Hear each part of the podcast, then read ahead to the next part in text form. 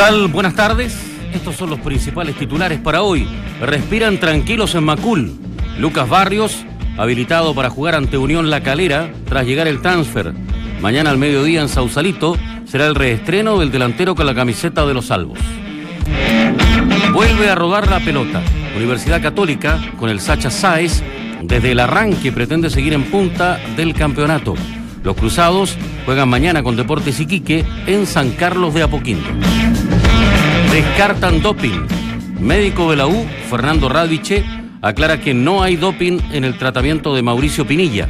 El doctor descartó que su no convocatoria ante Huachipato sea para evitar una sanción.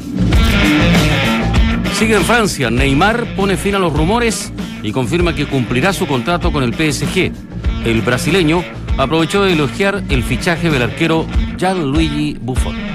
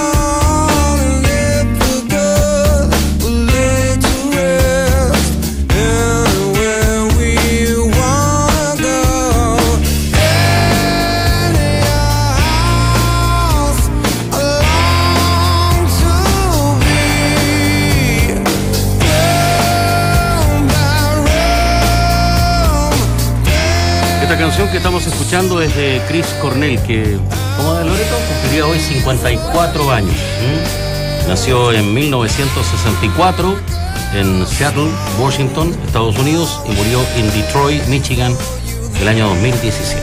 Vocalista El de año- el año pasado. Audio Slave. En Detroit. Así es, Exacto. así es. ¿Cómo está Claudio? Pero este no son los temas que te pedí ayer eh, No, el, el Nacho tema, no, Barca. el- no, el tema quedó para el lunes, porque Nacho no pudo venir hoy, así que quedó para el lunes, me dijo. Compromiso. ¿Vale? Los Eh. Me, siento un poquito excluido del grupo. ¿En serio? Sí, sí, porque este, evidentemente que el día este chico hubiese cumplido 54 años, es mi edad. Voy a cumplir yo 60, y, eh, 54. Pero bueno, no, si no cumplen las palabras de lo que pedimos el día de ayer, porque Nacho me dijo, no, mañana, pero bueno. Sí, lo que pasa es que Nacho no está hoy, entonces me dijo que el lunes se cumplía la bala. Ah, perfecto. No, mal Nacho ahí. Yo no vengo Muy mal Nacho, porque viene llegando el bicho Saludos para el recién. Nacho estaba un poquito delicado. No de- se tomó ni un día de- para de, de descanso, viene eh, directamente a trabajar y bueno, no le ¿Cómo, cumple cómo, cómo esto? ¿Vienen cuando quieren estos muchachos o no? Es increíble, todos son dueños acá de. de- Oye, todos son eh, jefes, en definitiva.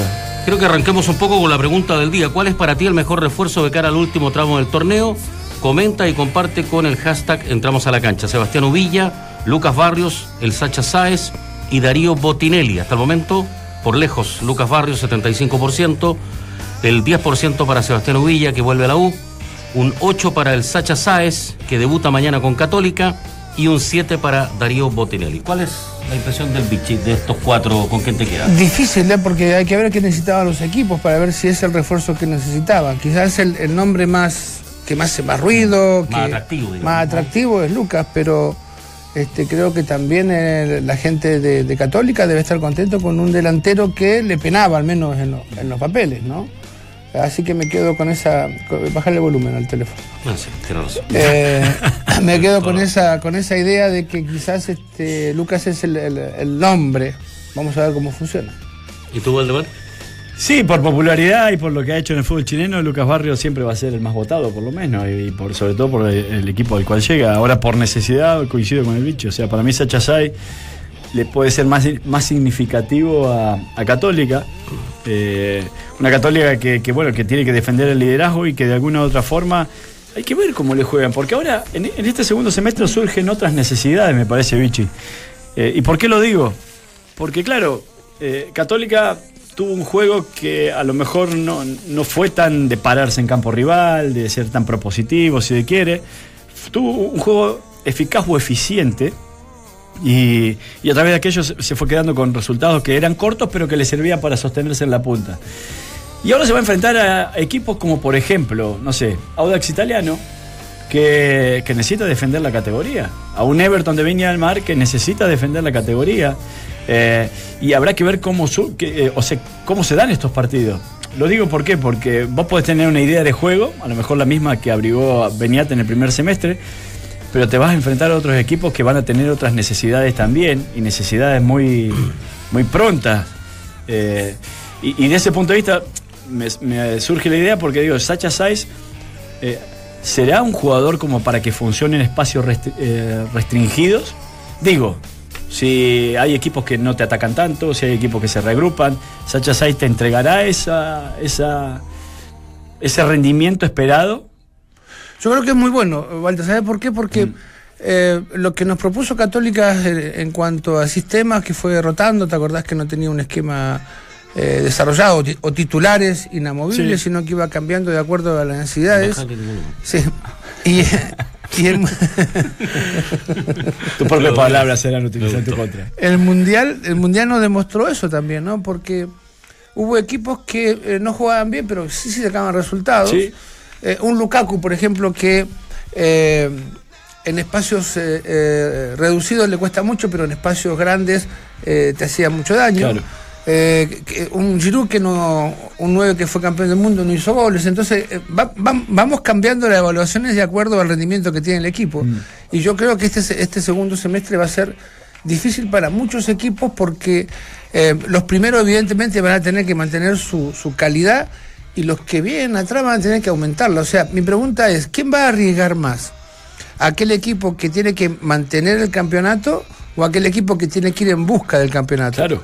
Entonces ahí va a ser lindo y esperemos que veamos propuestas que desde el inicio de este de, de hoy, que hoy comienza el campeonato, sí, así es. Puedo dormir, ojo, si gana la U de Conce, puedo dormir como puntero. Puntera.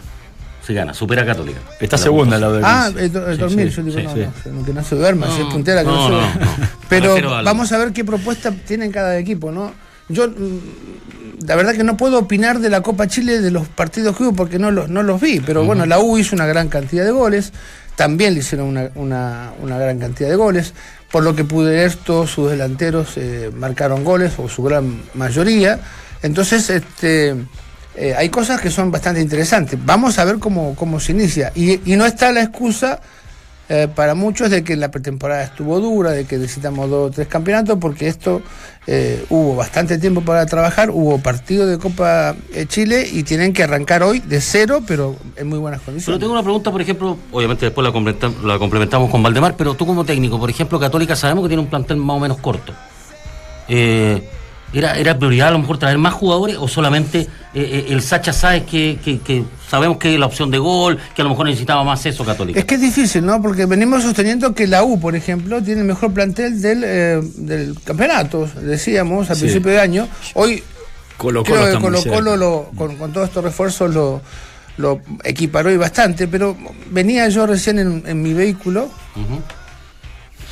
¿Te gustó la palabra vehículo? Bueno, Bien. Y ahí venía escuchando al entrenador de la U que decía que tiene una gran cantidad de jugadores, pero que él entiende que el plantel, el plantel está mal conformado en cuanto a, a posiciones, ¿no? En una posición tengo cuatro y en otra posición tengo uno o dos, no puedo elegir. Entonces creo que Católica era el equipo que te- tenía la necesidad de un 9 porque intentó con varios jugadores, incluso con el Erano Buenanote, de, de número 9, y creo que no sé si tiene mejor plantel, pero creo que trajo el lugar específico que ellos creían que, o que creíamos todos que les faltaba. Sí, pero por ejemplo, en la U hay una superpoblación de extremos sobre el lado derecho. Tenés Arancibia, está el propio Ubilla, está Nico Guerra. Eh, y uno dice. recuperó Leo Venega ahora. se- es- bueno, Venega va, a ser, va a ser titular y seguramente centralizado, porque sobre todo ante la baja y, de, y de ahí cómo armamos, porque no sabes qué. Es que a Soteldo, olvídate que lo van a mover del lado izquierdo. Ya medio que lo declaró Kudelka, o sea, y ayer lo, lo confirmó, eh, bueno, un compañero de nosotros ahí en, eh, en Fox, este, que, que reportea la U, dice que, que no lo va a sacar del sector izquierdo a, a Soteldo. O sea, sí o sí va a estar, va a estar ahí. Entonces, tenés 3, 4 jugadores para llenar el lado derecho. Porque centralizado sí o sí va a estar Pinilla o Venegas. Eh, Y, se- y será tan así. ¿Sabes por qué digo, Valde? Mm. Y mi pregunta es porque vos traes a un Uvilla de, de vuelta, ¿no? Un Sí. jugador que, que rindió en la U, tuvo lesionado, pero rindió. Y vos decís, bueno, eh, por fuera no es su villa, ¿no? No es un jugador que te pueda jugar por las bandas. Porque vos No. tenés a Arancibia por un lado, tenés a Soteldo sí. por el otro, y tenés dos nueve. Entonces pasaría a tener tres nueve. Y, sacan- y- sacando a los jóvenes, ¿no? Sí. Porque ahí, ahí te pueden jugar también un- algún otro, Sí. otros jóvenes. Entonces, claro, por eso quizás eh, el Kudenka dice, tengo muchos jugadores, pero no en todos los lugares. Entonces yo digo, bueno, eh, siempre es bueno tener delanteros, pero cuando tenés tantos delanteros se sobrepoblan eh, algunas situaciones y te obligan a veces a hacer cambios porque decís, bueno, mira, Valde no me hizo gol en tres partidos y tengo a este chico atrás que quizás me solucione el problema y piensa a, a ver cambio. Ahora, ¿saldrá Pinilla del equipo en caso de que no haga todos los goles que, que necesite el equipo? Y no sé, eh, yo creo que Venega, él, él se quedó pudiéndose haber ido. Sí, tenía. Eh, él, él se queda porque no se quería ir de la Universidad de Chile, obviamente quería su oportunidad. Gil no es. Obviamente. Un, un club grande como ese uno no tiene muchas posibilidades, claro. Es difícil encontrarlo. Yo no sé, sinceramente, si Kudelka habrá estado muy de acuerdo con que Pinilla trabaje de comentarista, porque esto se acordó antes de que llegue de que llegue Kudelka. Entonces, desde mi punto de vista, y por allí también eh, eh, existieron algunas especulaciones que Pinilla pudiera ser transferido, porque tenía alguna- algunas opciones. Eh, y, y- y en estos del desequilibrio del armado del plantel, que el cual mencionaba Vichy, eh, coincido plenamente, porque lo que decíamos, hay superpoblación de, de delanteros, ya sea de delanteros, centro delanteros o de, extremos al lado derecho, y atrás, ante la lesión de Boseyur, el tipo que es específico de ese puesto es Saavedra, el chico que juega en San Luis, que Sí, fue sí. contratado y que no ha jugado un solo minuto ni siquiera en la Copa Chile, no ha sido convocado. Entonces, ahora tendría que jugar Saavedra como, como debutante absoluto, si es que pone- quiere poner un específico ahí del puesto, o cambiar de lado a Jules, que sabemos que puede jugar, pero bueno, con perfil eh, eh, cambiado. Entonces, Ahora, Ah, ah, ah, ahora en el caso ¿eh? Es, es- es un golpe, porque... ahora el caso de Venegas se queda a lo mejor más porque la U cambia de técnico, porque con ellos prácticamente no jugaba. Sí, bueno, estuvo lesionado, ¿no? Sí, Eh, estuvo eh, lesionado. mucho tiempo y te acuerdas que se decía que podían usar su cupo. Pero ahí le resurge la posibilidad de un delantero Yo- con, yo- con- yo- con opción. no, yo pero lo con que- ellos jugó sobre- abierto sobre el lado izquierdo. Yo lo sí. que destaco de Venega no, no es un jugador que me llene los ojos así como, como así, viste qué lindo que lo verlo jugar, pero el tipo mete ganas, eh, fuerza, hace goles. eh, Sí, tiene eh, es un tipo eh, interesante. Ahora, vos decís, ¿pagarías para ir a verlo? Te digo, no sé, pero en, en, en juego de equipo es un tipo muy importante. Y específicamente con esto, Valde, y, y es de- el golpe es duro, porque si a vos te traen como marcador de punta, este especialista por el lado izquierdo, como lo traen a este chico de, de, claro, de San Luis, ¿no? Sí. Y eh, no jugás. Y el primer partido del campeonato te cambian el marcador de punta derecho por tu lado, Sí. puedes decir, pucha, estoy, estoy complicado. Estoy pintado, Ahora, sí entiendo yo que a veces los cambios de, de- de clubes eh, humildes a clubes grandes, la diferencia es grande y algunos jugadores lo sienten y mucho.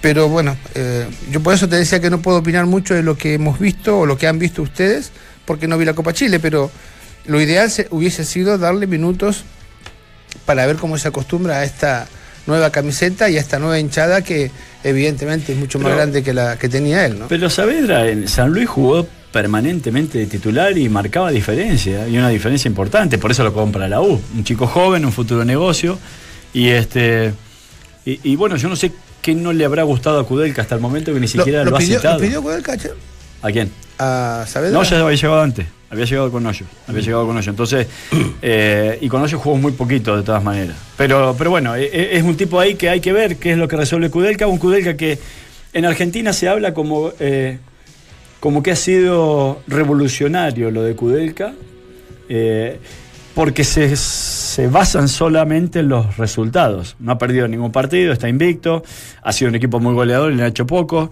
Eh, está con vida la Copa Chile con posibilidad obviamente de clasificar a la Copa Libertadores. Entonces, viéndolo del resultado ha sido extraordinario lo de Kudelka, viéndolo del funcionamiento, creo que le falta mucho todavía para mostrar lo que realmente puede volcar en el juego, ¿no? Tenemos en línea al técnico de Huachipato, rival de la U el domingo, cinco y media en el Estadio Nacional, Nicolás Larcamón. ¿Cómo está, Nico? Gusto de saludarle. Estamos junto a Valdemar, junto al Bichi Borghi acá en Duna. ¿Qué tal? Un placer saludarlos. Muy buenas tardes. ¿Cómo está? ¿Ya en Santiago todavía- o viaja mañana? No, no, recién viajamos mañana. Mañana, el día previo siempre. Ah, perfecto. ¿Y 100% a disposición todos los jugadores? Eh, no, no, hay, ¿No hay problema de lesiones, en fin? No, no, está todo el plantel a disposición, hasta incluso el refuerzo Charlie Ortiz que, que en el día de hoy llegó el transfer, con lo cual ya están todos a disposición para el domingo. Nicolás, un gusto saludarte, Valdemar, por acá. ¿Cómo andas? ¿Bien?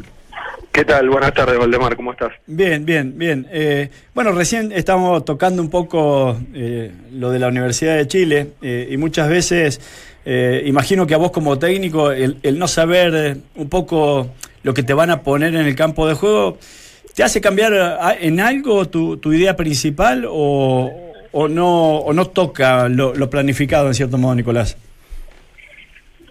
Sí, a ver, hay una propuesta inicial con, con ciertos rasgos que eh, no, no dependen tanto del, del rival, pero después, Mm. indudablemente que, que los minutos antes de salir a la cancha, ya con la confirmación del 11, eh, se hacen algunos ajustes puntuales en, en lo individual, como por ejemplo, no sé, para el caso del día domingo, quiénes son finalmente los, los tres jugadores de ataque, si juega Venegas en- con características más de, de- de extremo de venida centro delantero, o no sé, Arancibia con características más de extremo que, que puede ser más determinante jugando por banda. Entonces Claro. son, son como ajustes de, de detalles, pero pero el plan inicial no, no, no, no está tan sujeto al, al rival.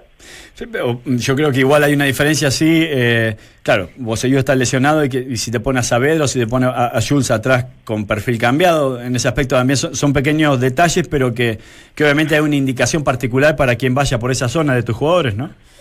Sí, tal cual. Bueno, en el caso de, de Bocellur, en, en relación a las, a las dos alternativas posibles, eh, sí hay una, un, un rasgo muy marcado, que Claro. indudablemente si, si supiéramos de que Bocellur es de la partida, podríamos haber hecho mucho más ajustes por obviamente toda la incidencia que tiene en ataque.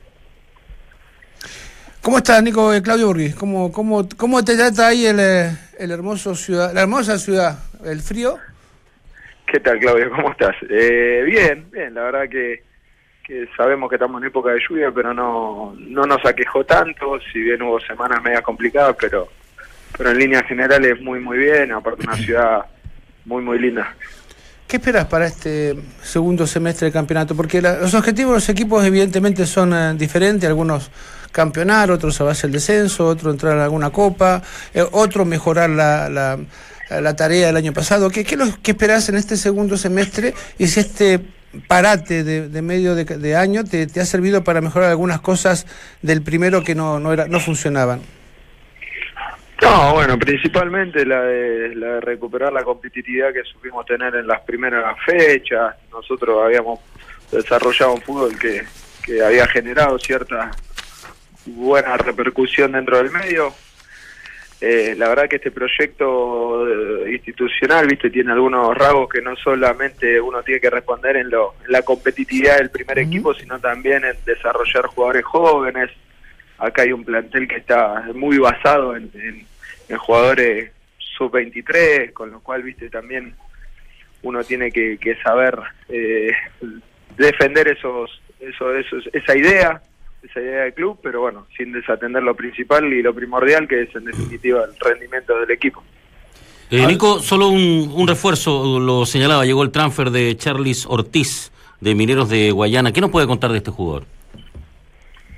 Y bueno, Charlie es un jugador que yo supe tener allá en Venezuela de un año y medio, es un, un delantero que tiene la capacidad de jugar por adentro como por afuera también, eh, muy buen porte, es potente en el uno contra uno, va bien de arriba, eh, ya tiene 31 años, con lo cual tiene cierta experiencia eh, y aplomo para, para encarar diferentes partidos, así que yo creo que nos va a dar un aporte importante tanto en lo futbolístico como, como en el liderazgo dentro del vestuario.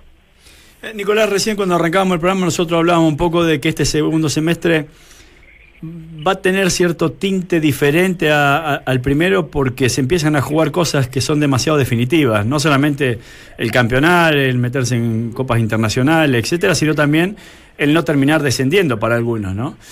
Eh, e- eso te hace pensar de que eh, enfrentando a algunos equipos puedan cambiar su idea de juego digo, por ejemplo, si vas a jugar con Audax Italiano, con Everton, con equipos que están por allí comprometidos con el descenso, ¿te podés encontrar con algo diferente a lo que fue la primera pasada? Sí, yo creo que indudablemente quizás en estas primeras fechas no, no se vea tan reflejado en, en- la- en las propuestas y en el rendimiento, pero ya cuando empiece a transcurrir las últimas siete, ocho fechas, o sea, la segunda mitad de este semestre, eh, la tensión es otra, ya la- las urgencias de algunos equipos y también los comportamientos de algunos jugadores terminan eh, se, se termina viendo esa, esa, esa situación de- del tema del descenso. La, última por mi parte, eh, Nico. eh, sacando como conclusión general en relación a lo que vimos en el Mundial, parecería que ahora existiese un poco más de permiso como para meterse atrás y tener esas famosas transiciones rápidas. No sé si es parte de la conclusión que vos mismo tenés o si, si esto se podrá ver tan inmediatamente aplicado acá al medio local o si va a ser seguir siendo un poco de lo mismo lo que, lo que hemos observado en, en la idea de juego en general. Sí, sí, yo coincido, coincido en eso de que me parece que lo, dejó, lo que dejó este mundial es justamente los equipos, sobre todo Bélgica, que fue uno de los equipos en los cuales yo estuve más, más encima del análisis, es que tienen esa, esas propuestas que son que son variadas, que no responden a un único comportamiento, tienen la capacidad de saber defender de una determinada manera y de saber defender en altura y, en bloque retrasado, saber atacar eh, con un ataque construido, con un ataque directo. Y creo que, que, que, como te digo, en lo que a mí respecta, en el análisis que hice, es, eh, estará puesto a desarrollar eso, tener un equipo que, que sepa reconocer los diferentes momentos de los partidos y saber en definitiva en función de lo que está sucediendo qué, qué es lo que tiene que hacer, si, si replegarse y dejar al equipo rival eh, adelantar sus líneas o presionarlo en altura porque están imprecisos y, y obligarlos a lanzar para, para ganar esa primera pelota y segunda pelota. Es como que eso sí lo tomo como de la mayor enseñanza que, que dejó este mundial. Bien, sí, me gusta. Bueno, a mí el sistema de tres me, me gusta muchísimo. A veces eh, eh, Company, que era el jugador que jugaba de último, me daba la sensación de ser lento y no lo era. Eh, me, daba la sensación de, ser torpe y no lo era.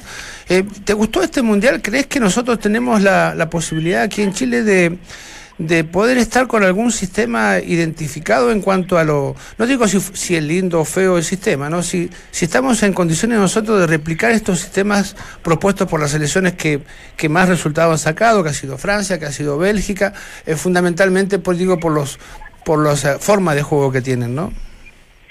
Sí, sí, yo creo que, que justamente a mí lo de Bélgica lo que me, lo que me gustó fue que, que si bien en el dibujo táctico inicial tenía una línea de tres bastante marcada, eh, en, en ocasiones hubo partidos en los que cuando trabajaba la fase defensiva armaba una línea de cuatro, el partido con Brasil se vio una, si, si, si lo analizaba, yo el otro día lo veía en la cámara táctica y tenía un, de, un, un comportamiento bastante raro con un lateral o con uno de los carriles viniendo a posición de lateral, con el otro carril montando al, a, a Marcelo y dejándole a, a Lukaku a las espaldas, un, De Bruyne eh, retrasándose como falso nueve a posición de, del contención, es como que eh, tuvo tuvo unos matices bastante interesantes y que no respondían a un, a un sistema numérico y, y estático, sino era muy dinámico y me pareció uno de los partidos que, que más enseñanza me dejó de los que pude analizar.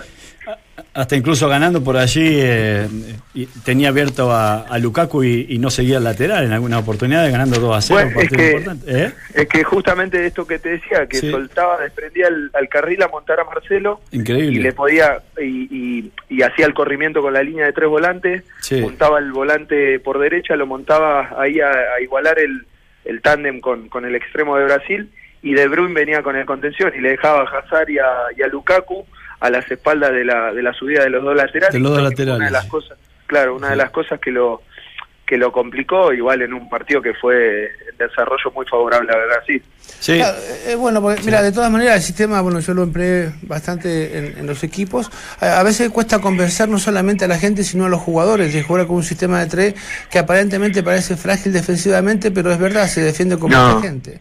Ahora, el, eh, el- el problema que tiene el sistema o que me criaban a mí es cuando me jugaban con gente abierta, ¿no? Porque ahí yo tenía que tomar la decisión de eh, que los extremos nuestros no subiesen tanto al ataque porque si no quedaban eh, desnudos en cuanto a, a espacio los centrales tenían que abrirse demasiado, pero, pero Bélgica fue quizás el que lo hizo eh, mejor y a mí me da mucho gusto, porque como yo defiendo ese sistema, digo, ojalá que lleguen muy lejos para que la gente entienda que jugar con tres no es jugar con pocos, sino es eh, eh, eh, tratar de ap- aprovechar muchísimo las bandas eh, en ataque, ¿no? No, indudablemente, si, si hay algo que, que, bueno, que lo determinó y, y hizo el rendimiento que tuvo, es que también en, eh, con los tres, los tres centrales, eh, en, en ocasiones ponía al- a Vermaelen, que era el carril, que lo ponía adentro y terminaba atacando con un extremo más en, en- en posición de carril y terminás teniendo eh, equilibrio a la hora de defender o a recibir las transiciones y también mucha gente para poder atacar, que era un poco lo que proponían esos ataques eh, Bélgica. Sí. No, yo creo, lo vi, a mí me gustó mucho el Mundial, desde lo táctico vi un par de equipos que, que me dejaron bastantes cosas, Inglaterra mismo, Francia, eh, y otros equipos que quizás no, no tuvieron tanta resonancia y también tuvieron algunas cuestiones, la pelota parada, Sí. eh, también fue fue una de las cuestiones que estuve bast- viendo bastante y, y, viste te enriquecen eh, porque son son torneos que, que en definitiva son de-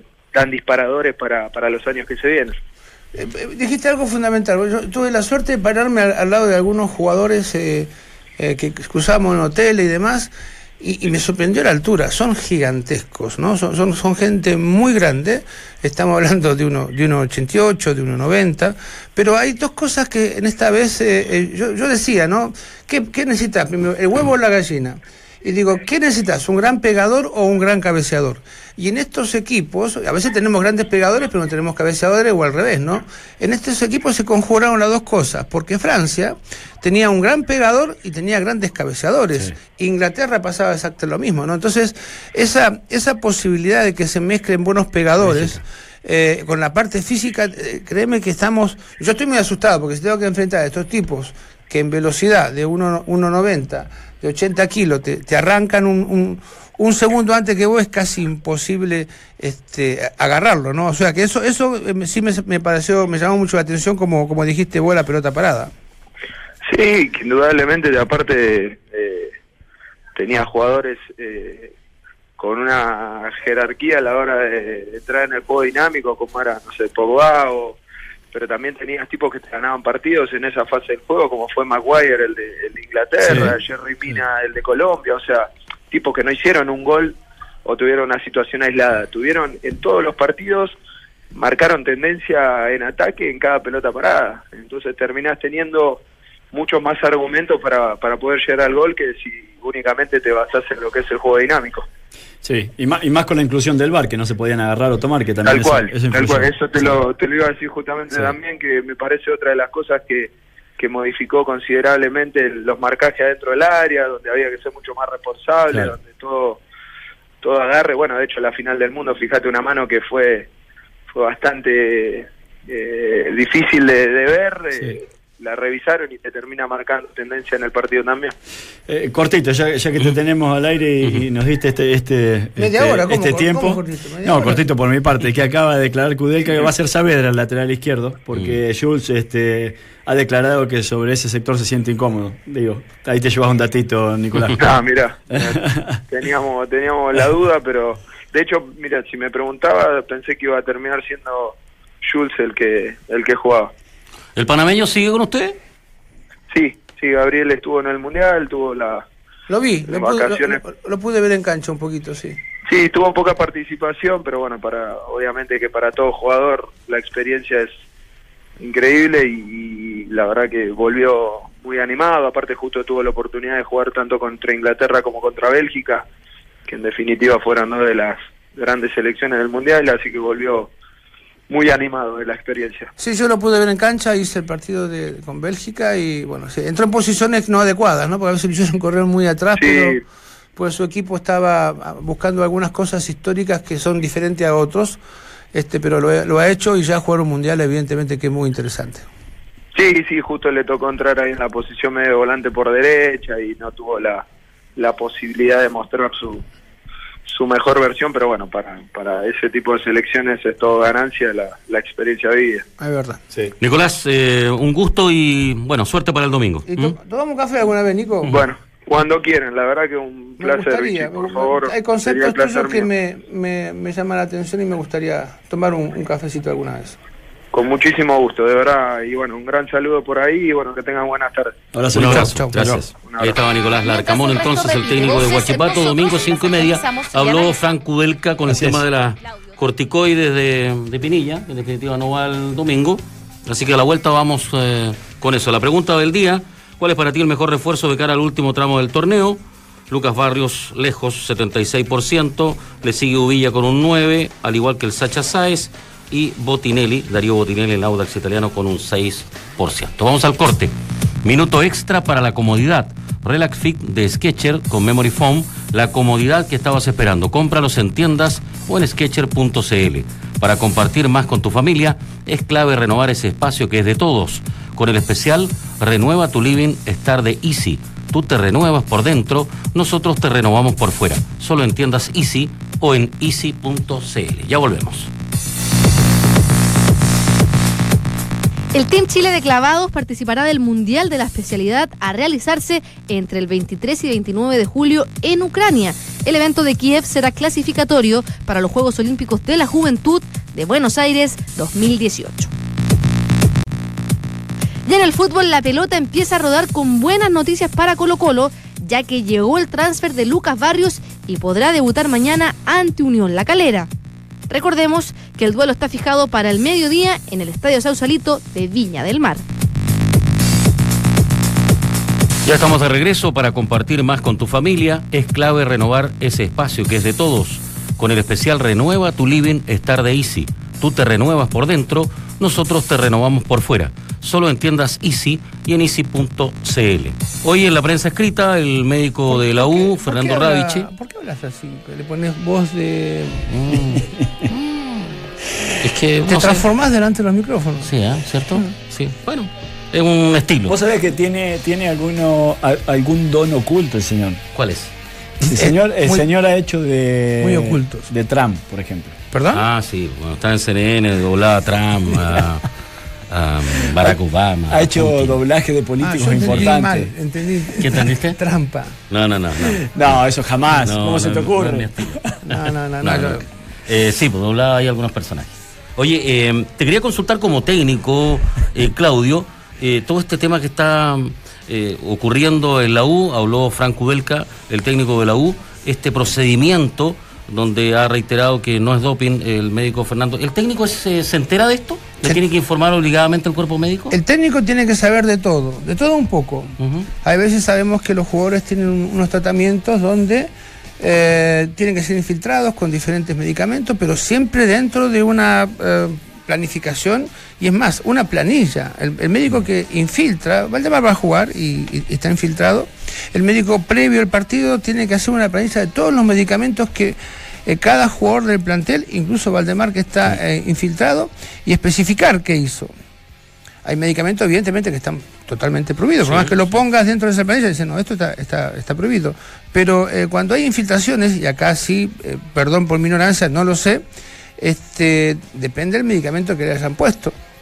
Si es- Corticoide. Sí, bueno, en el corticoide sí. no es doping. Claro, lo que ayer. se Siempre y cuando esté, esté, eh, Esté informado. esté informado. Dice que está autorizado por la Agencia Mundial Antidopaje. Exacto. Sí. Claro, pero tiene que informarse antes. Y que, que ahí yo tenía una confusión, porque yo digo, bueno, se está a tiempo de informarlo. Pero no. Antes de hacer el bloqueo facetario que le hicieron a Pinilla, se debió haber informado de que se le iba a hacer con corticoides. Y como aquello ya no existió, aquel, aquel informe no se- ¿Cuánto, no cuánto se- tiempo antes? No sabía, no se ¿eh? Por- mandó. porque hay jugadores que son infiltrados un día sábado y juegan un día domingo, ¿no? Sí, pero lo que yo pregunté ayer justamente eso, digo, bueno, si se- entonces si hay que informarlo, lo informan. Ho- Hoy tenían tiempo de hacerlo, porque ayer surge un poco esta duda. Y la respuesta que a mí me dieron fue de que no, que debía de informarlo previo a la intervención del bloqueo Mira, yo, facetario. yo voy a preguntar, que no, no, no sé si, salvo que sea un medicamento más allá del corticoide, ¿no?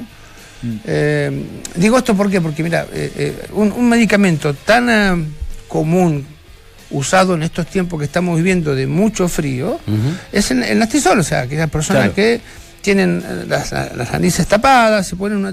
Eso está completamente... Por más que se, vos digas, mirá que fue esto, ¿eh? No, no, está completamente prohibido porque muchas otras drogas están tapadas en base a lo que hace el nastillero en el cuerpo. Entonces, el, el jugador sabe perfectamente lo que puede eh, consumir o no consumir en cuanto a medicamentos. Siempre tiene que estar informado por el, por el facultativo en este caso, ¿no? Pero yo entiendo que, eh, bueno, el doping, incluso eh, antes no se. El doping, la infiltración, antes eh, había muchos jugadores infiltrados y a partir de. No, no, no quiero mentir el año, ¿Mm? pero eh, el médico tuvo que hacerse cargo de las infiltraciones que había en el equipo. Antes infiltraba así, está, está Claro. infiltrado. Pero después de un tiempo el doctor tuvo que hacerse cargo de por qué infiltraba a un jugador, Ya. porque había equipos que tenían 11 infiltrados, una cosa que era Es- imposible. Esta, esta intervención no se hizo con el cuerpo médico de la Universidad de Chile, sí bajo la veña, a lo mejor de ellos, o bajo el conocimiento de- del cuerpo médico. ¿Quién es Pero- el, jefe? en la- en la- en la- clínica Las Condes. Sí, Sí. eh, es el, el- el jefe médico, como decía así. Pero eh, acá lo que ayer tuvieron que salir a aclarar, o de alguna u otra manera se dijo a la prensa, es que Pinilla no es que no jugara para no arriesgar una posible sanción por doping al no haber estado informado del corticoide, sino que no, No, no, eh, sí. no- no juega porque el bloqueo facetario que se hizo es demasiado Pronto, cerca. Requiere más tiempo. y requiere al menos de 15 días para que vuelva todo más o menos a la normalidad o para que esto surja el efecto en realidad. Porque el efecto del corticoide o el bloqueo facetario mínimo se necesita una semana para tener algún tipo de, Sí, y, de efecto. y- y me gustaría aclarar también, Guille, que hay dos tipos de infiltración. Ya. La infiltración es una. Se usa con dos motivos. Uno es la curación. Que a, a- a- a esa infiltración yo estoy muy, muy de acuerdo. Porque te vamos a infiltrar, pero te vamos a dejar inactivo durante tres días para que la, la infiltración acelere tu mejoramiento. Pero está la otra infiltración que es para jugar. En la infiltración que te duerme en un dedo, te duerme en la rodilla, te, te la infiltran. Eso es porque el técnico lo necesita, lo necesita sí o sí. el técnico, el doctor o alguien, o el jugador mismo quiere hacerlo. El Entonces, dolor en definitiva. Claro, Claro. durante el partido, esos 90, vos no sentís nada. Pero evidentemente, como está lesionado, te seguís rompiendo, Claro. ¿sí? Y después, cuando se te pasa el, el- el efecto de la, de la infiltración, te duele hasta el diente. Entonces, a, fa- a favor de eso no estoy. Yo digo que si Pinilla Cuando se- te pasaron esos casos como técnico, tú decías, no, el No, jugador no juega. Aunque No. sea vital. No juega. No, no juega porque sé las consecuencias y si nos ves caminar a la gente de nuestra edad, eh, que, que arrancamos despacito, medios cojos, hasta que se nos van acomodando lo- las rodillas, es justamente porque nos infiltrábamos para jugar. Antes el técnico te decía, te necesito, sos un fenómeno, entonces vos decías, bueno, juego porque... Claro. Pero las consecuencias que hemos pagado hoy son muy bravas. Habló Frank Udelka con respecto a este tema. Escuchamos al técnico de la U. Yo no tengo. A ver, si yo supiese de que corre riesgo de ese tipo, también se lo estaría diciendo. Pero yo no lo sé. Porque aparte está un poco ambiguo el tema, ¿no? A, a nivel eh, ente eh, fiscalizador, bueno, o que, que corresponde. Y no digo que, no digo que estén equivocados. Como hay un caso por ahí dando vuelta y demás, me parece está un poco ambiguo. Lo digo muy desde atrás, perdón, o muy desde afuera, porque no tengo el fundamento sólido, indispensable. Por ahí podemos hablar mucho de todo este tipo de cosas, pero yo prefiero no hacerlo cuando algo no lo tengo en mi conocimiento eh, y, dentro del reglamento. Eh, ahora sí voy a decir bien, en, en- voy a nombrar a Argentina, pero ¿por qué? Porque cuando eh, a mí me ha pasado en otras instituciones, cuando hay una eh, un tratamiento con ese tipo de medicación, eh, directamente no se lo hace jugar el jugador por creo que por un mes, hasta que no pasen los efectos. Yo acá no sé si están así. Por eso lo soslayo totalmente al tema, no porque no me interese, sino porque lo desconozco. Yo sí sé lo que... Entramos a la cancha. Duna 89.7. Eh, ahí estaba el técnico de la U. Medio confuso su, su Pero respuesta. es, es confuso porque acá para mí tiene que, tiene que es, eh, el cuerpo médico por allí de, de la Universidad de Chile sería bueno que lo aclare. Primero, que asevere que es corticoide, porque lo que todos tenemos en conocimiento, ¿qué es el corticoide? El corticoide está eh, aceptado si es que es informado. Pero ¿cuál es el problema acá que surge? Es que no ha sido informado. Entonces, como no fue informado, obviamente tienen que esperar que pase el efecto de, eh, del corticoide en el organismo para no incurrir en una posible sanción. Ante un control de doping, ¿no? Entonces, me parece que ahí hay un como un problema interno Mm. que de alguna otra forma hay, hay alguien que o se tiene que hacer responsable o tiene que salir a aclararlo, eh, porque hay, hay un tema de, de no haber informado la sustancia con la cual se realizó esta intervención y, y te- y eso hace que Pinilla tenga que quedar fuera hasta en que este se pase el efecto. juego no juegue, ¿no? No, yo voy a usar un término que un, un indio amigo mío decía, mi no entender.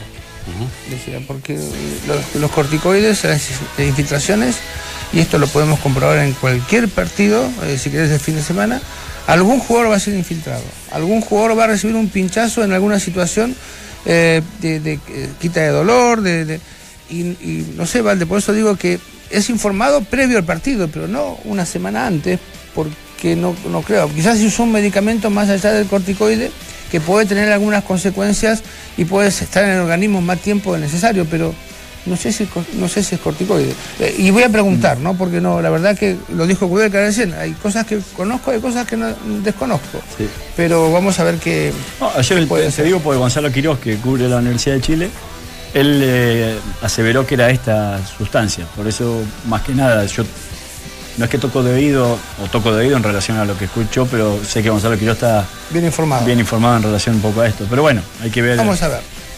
qué, es lo que aclara en definitiva el cuerpo médico de la Universidad de Chile. ¿Y cuándo le pasó esta lesión a Pinilla? Eh, hace algunos días eh, por estos dolores lumbares. La tuvo después de, de- Jugó dos partidos de Copa Chile Y, y ahí vino el dolor. y ahí vino el dolor. No, es que, lo- no- no es que lo tuvo antes de No. Copa Chile. No, lo que eh, ayer también es- me explicaban, porque estuve consultando el tema, y es que eh, se trata de eh, agotar todas las sustancias para no incurrir en una, En una posi- en una operación. intervención. O sea, todo lo que tenga que ver con, con, con técnicas más kinésicas. No es un bloqueo, es, eh, no es un bloqueo facetario, digo yo, ¿no? cosas. Sí, lo que se hizo ahora sí. Ah, Perfecto. Sí, lo que se hizo ahora sí. Nos queda una de Kudelka, el técnico de la U, que habla cómo está el equipo para enfrentar a Huachipato. Después del partido se lo voy a decir. Pero, bueno, repito lo que le dije a algún colega. O sea, en, en forma futbolística llega muy bien, porque hemos tenido seis partidos jugados, en- mentalmente muy positivo por los resultados logrados. Pero todos sabemos que tenemos que eh, manejar mejor los momentos de los partidos. Eh, ya sea ataque vertical o rápido, de posesión. Eh, el otro día por ahí lo hicimos bien, pero a la inversa de lo que el, el partido necesitaba. Eh, bueno, de eso se trata lo que uno pretende para el mejor funcionamiento. Lo El otro- mejor panel de las 14 está en Duna. Llegó en definitiva solo Villa. ¿Necesitaba más la U o no? ¿Más jugadores en otros puestos? ¿Se fue Lorenzo Reyes? Se por fue ejemplo? Lorenzo Reyes. eh, y, y un poco lo que hablábamos recién, o sea, quizás eh, ahora, ahora va a considerar a Saavedra, pero lo raro de todo esto es que no lo haya hecho jugar ni siquiera en Copa Chile, a- al menos un, un tiempo, ¿no? Eh, como para que no esté redebutando, si quiere, en, en este campeonato ya, ya oficial, obviamente, pero. Yo creo que tiene un muy buen plantel. Sinceramente, si hay algo que, que le, pudiera faltar, la verdad que no, no, se, no se me ocurre en dónde, porque Saavedra para mí es un específico del puesto y ante la lesión de Boseyur eh, eh, debió- debe de jugar él. Delanteros tiene. eh, yo creo que tiene un muy buen plantel. Yo, bueno, si, se va a Reyes, evidentemente ha hecho un buen, muy buen campeonato el pibe este y, y se fue bien. Pero le quedan jugadores en el medio, ¿no? No, no, no quizás el nivel que, que demostró pero le queda. A mí lo que me. Y, esto me pena, y nadie lo puede hacer, salvo las grandes instituciones. eh, y, hablo con, por supuesto, su extraordinario. Si se va, si no juega eh, Bose, eh, Saavedra tiene las mismas condiciones, la misma característica, la misma pasada y no tanto. Bueno, tener dos jugadores de esa forma es, es complejo. Y del otro lado, si no te juega Rodríguez, te juega Azul. ¿Tienen condiciones parecidas? Ahí se produce un desequilibrio. Bueno, claro, eh, es que justamente vos apostás un esquema, bueno, yo toco con, con los dos laterales, pero ¿sabes qué? Me faltan los dos laterales. Y los que pongo eh, no están capacitados para atacar, o de las mismas condiciones.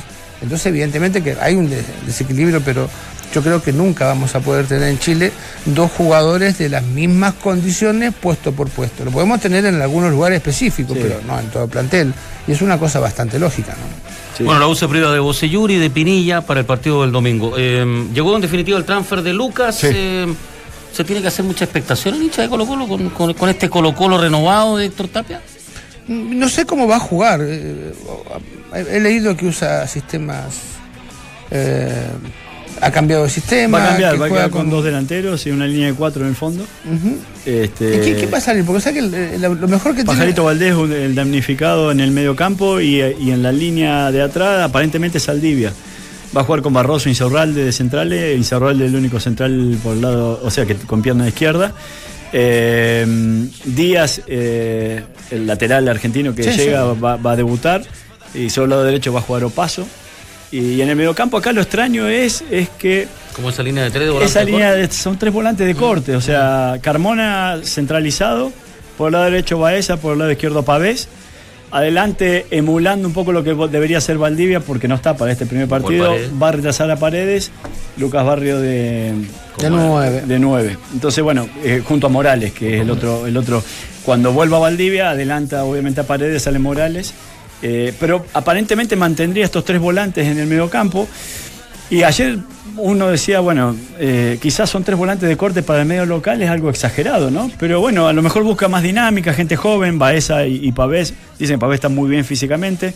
No tienen tanto juego, pero sí tienen más dinámica. Y para el plano internacional, tomando en consideración de que para mí hace tiempo Colo Colo entregó el plano local y, se aboca a la Copa Libertadores, eh, está practicando un poco lo que va a poner en el partido de octavos de final de Copa Libertadores. ¿no? Alguna vez yo lo dije que la U tenía esas condiciones con el chino, con, con eh, Felipe Seymour y con eh, Caroca, de poder eh, Sí. jugarlo juntos. Y vos, sí, si tenés dos marcadores de punta que te pasan al ataque, este, es muy bueno. A mí lo que me, me llamaría la atención es que saliese eh, el defensa argentino. ¿De Saldivia? Eh, eh, Saldivia. Saldivia, sí, a mí también. Porque ha hecho un. Para mí fue el mejor del campeonato pasado. O sea, del semestre pasado fue el mejor defensa que tuvo. Que tuvo Sí, Colo pero Colo. eh, los dos son derechos con Barroso. Sí, sí. Entonces el problema es ahí que Y, y- en edades, ¿cómo estamos, che? Porque. eh, Es más joven, eh, tiene más edad. No, no, Isarralde es un, Yo lo tuve, el- el- es un jugador que no vas a vender y todo, pero me, me llama la atención. Ojalá que le vaya bien, porque la apuesta que ha hecho Colo Colo eh, eh, en, en inversiones ha sido Sí. bastante importante, ¿no? Eh, eh, ha traído cuatro de refuerzos, cuatro refuerzos. Sí. Sí. De, de- de- Sí, pues incluido el venezolano, este chico Claro. que llegó de préstamo. que lo tendría que haber hecho, creo yo, a inicio del campeonato. Lo hizo. Y si bien está lejos del campeonato local, eh, en forma internacional tendrá que demostrar esta, esta ca- cantidad y calidad de jugadores que tiene, ¿no? Y lo que decía Valdemar, ¿está tan votado el torneo para Colo Colo a 10 puntos Católica o no es tan así? No, no sé, va a depender mucho de que Católica pueda mantener el nivel deseado, ¿no? Creo que de todos los equipos que puede, o todos los equipos, de los equipos grandes es el que menos se reforzó eh, en cuanto a, cantidad de jugadores, ¿no? Pero bueno, eh, los 10 puntos sacados son, son importantes, al menos con, con, con, eh, Colo Colo. Y, y, y Colo Colo va a pelear, evidentemente, el campeonato. Pero si no llega a tener algunos eh, resultados importantes en forma inmediata, evidentemente que esto se aleja cada vez más y es más complejo. Sí, yo no sé si le va a alcanzar. eh, Está Jorquera entrenando ahí, ¿no? Sí, sí, está Jorquera. Sí, está Jorquera Está sin que club. está sin club y que en Pero algún sonado momento también Colo Colo como su vuelta, pero tiene Colo Colo ahí, ¿no? Sí, con Valdivia, Pinares está. Eh, y bueno, y si lo Sí, retrocede a lo, Paredes. lo que pero- pasa es que, que- que ya lleva Jorquera tanto tiempo fuera, y vos sabés que lo que llevan tiempo fuera, especialmente en Italia, mucho tiempo, se fueron como 10 y vuelven como doble 5, ¿no? Sí, Eh, Pizarro. David Pizarro, el, el Pájaro Valdés, eh, entre otros. No, no sé el nivel que tendrá Cristóbal, pero he formado en la casa. Eh, no, no, lo dije, lo dije porque me, lo- me pareció verlo en imágenes. eh, ¿Lo viste? sí, está entrenando. Sí, está ahí. Ahí, eh, sí, para mí Colo Colo tiene, el eh, para mí ahora Colo Colo tiene el mejor plantel de fútbol chileno. Yo creo que tiene más que la Universidad de Chile. Y se ha armado bien, se ha armado en relación a lo que a veces uno le pide, que tenga un plantel de categoría. Eh, y, el gran desafío de Colo Colo es, es, eh, no quizás de manera acelerada, pero sí en el tiempo es ir poco a poco renovando eh, algunos jugadores que ya tienen cierta edad y que obviamente van a ir indefectiblemente quedando en el camino, como por ejemplo lamentablemente en esta pasada Pajarito Valdés, que siendo un extraordinario pero jugador Para mí los cambios de los jugadores son como los cambios neumáticos del auto, ¿viste? No lo podés hacer de a uno, tenés que hacerlo de a cuatro. de acuerdo. Claro, porque si, ¿Por si- si hace de a uno, se te dice, no, se te va a, el, el- el nuevo se te va a gastar a la par del viejo y el- el- no, no, tenés que cambiar los cuatro. Entonces, gustó la analogía, yo, yo creo que a veces cuando cambiamos de a uno y dejamos jugadores mucho tiempo en los clubes, los jugadores se van haciendo dueños en- de cierta forma, Sí. deciden cosas eh, y en Colo Colo, para muestra un botón, hubo jugadores que tuvieron problemas con el Coto Sierra, hubo jugadores que tuvieron problemas con, con Marcelo Bartichotto, hubo jugadores que tuvieron un problema con, Con eh, Guede. con Guede. Entonces, eh, yo creo que los, los neumáticos se cambian de a cuatro. Si, si no tenés Luca, al menos cambia los dos traseros o los dos delanteros. Pero si gustó, tenés, si tenés Luca, cambia los cuatro. Ahora, la pregunta es, estos tres volantes que señalaba Valdemar, ante el partido de Corinthians, ¿te gustaría ver más a Pajarito y con dos volantes de corte? Porque Yo- Colo Colo me imagino que irá, pues, tratará de asegurar estos tres puntos en casa. Sí, eh, eh, hay que ver con cuánto ataca, ¿no? Porque sa- saquemos cuenta que son, vos tenés cuatro defensas y tenés este tres en el medio. ¿Cuántos son? Siete, Perfecto. Más el arquero, ocho, ¿con cuánto va a atacar? o tres. Eh, eh, me parece poco. Ahora, si estos tres del medio te dan la posibilidad de que se sumen los dos Externo. eh, externos, va a decir, bueno, eh, ya hay una cantidad eh, mayor. A mí no me, no me desagrada entrar en el medio, eh, pero sí tenés la obligación de atacar con los externos. Ahora, sí o sí. Le pasaron la cuenta un poco a Peckerman con Colombia, cuando queda afuera por haber jugado con tres de corte cuando se le lesiona a James Rodríguez. Sí. Y Es que, es que Colombia pasó algo raro, pasó como con Perú. Arrancaron tarde. Arrancaron diciendo esto va a ser difícil y después cuando se dieron cuenta que no era fácil, pero sí lo podían lograr, se quedaron sin tiempo. Sí, te digo porque a veces el resultado te determina un poco esto. Digo, si vos vas a jugar con tres de corte y el resultado es positivo, te van a decir, oh, qué, ace- qué acertado que estuvo, porque. Y si el resultado es negativo, te van a decir, cómo no puso jugadores que ataquen más, esto y lo otro, y a lo Pero, mejor. ¿Sabes qué pasa, Valde? Mira, yo eh, trato de leer todo lo que puedo y, Sí. y yo leo en el baño. ¿Está bien? ¿No se puede leer en el baño? Sí, pues. Es el lugar donde menos te Es el molesta. lugar más que tranquilo es el leer, ¿no? lugar más privado ¿Cuánto- cuánto de cualquier ¿Cuánto rato? Bueno, pero cuando yo era chico en mi casa había un baño. Había apuro. No podía, eh. había Ahora- mucha rotación, ahora- no podía. Ahora no hay problema, hay Ahora- más de un baño No, en en, casa. en mi casa tengo cinco baños, no sé para qué. ¿En serio? Hay cinco baños. Es una locura. Sí. Entonces vos agarrás Hay cualquiera. más baño que gente en tu casa. Claro. Pero no, si está el baño de visita, está el baño de este, está el baño del otro. Está el baño de la visita de la visita. Exacto. Claro. Eh, Está buena. y digo yo, yo leo en el baño. Mm. Entonces leo pronto, porque evidentemente no puedo estar mucho tiempo. Y eh, empe- empiezo a hablar de Francia, que el festejo, que hay gente que a pesar que de Cham ganó el Mundial, ¿sí? con un sistema que podría haber sido quizás más lindo, hay gente que está pidiendo la renuncia de Cham. Sí, no, Sí, hay un jugador histórico leí por ahí de Sí, sí, dice, no, sí. esto no es Francia. Sí. Eh, eh, este jugó a algo parecido a lo que hacía Francia. Entonces, claro, yo digo que a veces cuando los equipos juegan, sal- consiguen logros, pero no representando la historia eh, de lo que fue Francia, a, pesar de que no tiene muchos mundiales, tiene solamente dos, que tampoco es poco porque Argentina tiene más historia y tiene dos. Pero no quedan conformes con el rendimiento. Bueno, ha, ha pasado, por ejemplo, Tocali se fue siendo campeón, Claro. ¿te acuerdas? Colo Colo despedido. se fueron muchos técnicos Claro, siendo exacto. Sí, claro. sí. Sí, sí. Y, y Independiente Yo no lo es considero injusto, digamos, desde el punto de vista que consiguieron resultados. Claro, pero por eso a- a- recién al técnico de Guachihueto le preguntamos, ¿no? ¿Cuál, cuál es el objetivo? Porque no es, evidentemente no es ser campeón, porque van décimos, creo. Sí, tienen- van, van décimos, Sí. pero él dijo sacar jugadores, un buen campeonato. Sí, décimo, 17 puntos. Entonces eh, uno se va... Cuando uno va al mundial, no todo el mundo va a ser campeón. No, Y, y cuando empieza el campeonato, no todo el mundo sale, eh, va a jugar el, el campeonato, van por objetivos diferentes, hacer una buena campaña, entrar a Copa Libertadores, sacar jugadores, mejorar el equipo.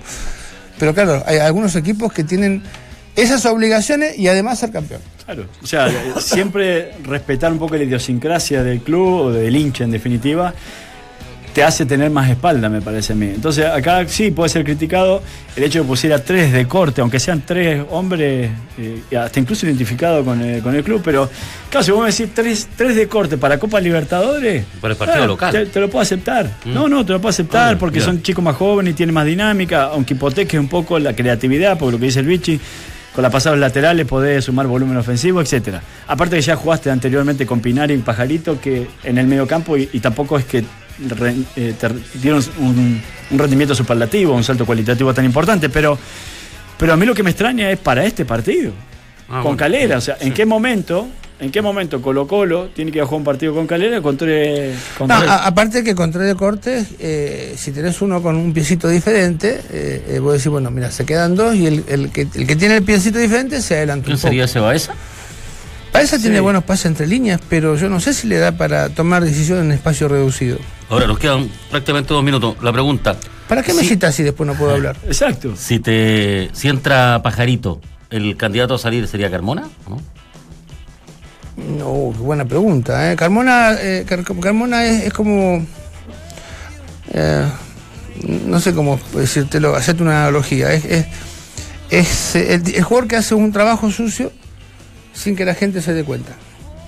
Eh, entonces yo no sé si sería él, ¿eh? porque él lo que tiene es ocupar muy bien las posiciones que, que si se van los dos centrales, si los laterales tuyos, él se mete muy bien entre los centrales, es un jugador importante, es un jugador más experimentado. Ahora, por eso quiero saber yo qué es lo que busca Colo Colo, si, si estos jóvenes que, que tiene los quiere proyectar, los quiere sacar, los quiere vender. Eh, bueno, de hecho uno volvió ahora, ¿no? Entonces, no, no sé, no, yo Carmona no lo tocaría por el momento. Sacaría arquero y pues jugaría con uno más. sí, sí eh, bueno, dicen que Pavés volvió muy bien y, y Baeza es una de las cartas que tiene Colo Colo para vender, así que yo creo que Baeza lo van a hacer jugar sí o sí para tratar de, de tener un futuro negocio ahí y, y considerando que también te sirve. ¿Y la peor vuelta cuál fue de Colo Eh, Colo? para mí la de Carmona. El, primer la, la peor, digo, el, el primer semestre o, o- o lo que fue del campeonato. ¿Qué jugador volvió a Colo Colo que no rindió ninguna de las expectativas? Para mí Carmona ha estado lejos de Lejos. rendir lo que yo pensé que podía rendir. No lejos, sino para un tipo de su experiencia, un tipo que, que maneja muy bien ese aspecto táctico, como bien decía eh, Vichy, lo he visto que ha incurrido en demasiadas infracciones, que ha llegado un poco tarde, que de alguna otra manera le, falta, le ha faltado un cambio más. Y estamos hablando preferentemente del plano local, en donde tampoco la velocidad es tan importante. Entonces, desde ese punto de vista, yo creo que Carmona, si, si, si hay en el medio campo que pudiera pagar, a lo mejor cuando se decida jugar con dos volantes de corte, entendiendo que Pavés y Baeza han jugado mucho tiempo juntos ya y se conocen, y que son más jóvenes en cierto modo, capaz que pudiera ser una y carta si, de cambio. y si vos sos nueve y, eh, y falto yo, porque soy el titular, y, y deciden, el técnico decide bajarte a vos porque no estoy yo, y queda alguien importante fuera. ¿Quién es el jugador que está quedando afuera en la creación, que tiene buena pegada, que no, no, no, no, no figura ahora en los planes? Valdivia está fuera. ¿Quién más? Pinares. Pinares. Sí. Yo espero que Pinares tuviese esa posibilidad de decir, quizás juego con un contención menos, con dos delanteros, pero entre Pinares. Pero Sí, como volante interior. O sea que con mixto. Exacto. Bueno, Increíble, ¿no? porque Pinares Sí, es el jugador que quizás esperábamos todo y que no. También. Ah, está tenés razón. Claro, se me había ido Pinares. De las vueltas que no ha Exacto. rendido. Sí. Valdevici, que tengan buen fin de semana. Nos reencontramos el lunes. mañana no vengo, ¿no? No, mañana no. Gracias por venir, de hecho. No, no, sí. Por acá hay que agradecer al que viene últimamente, parece. ¿Eh? Sí. Muchachos. Buen fin de semana. Tengan buena tarde igual. Un abrazo.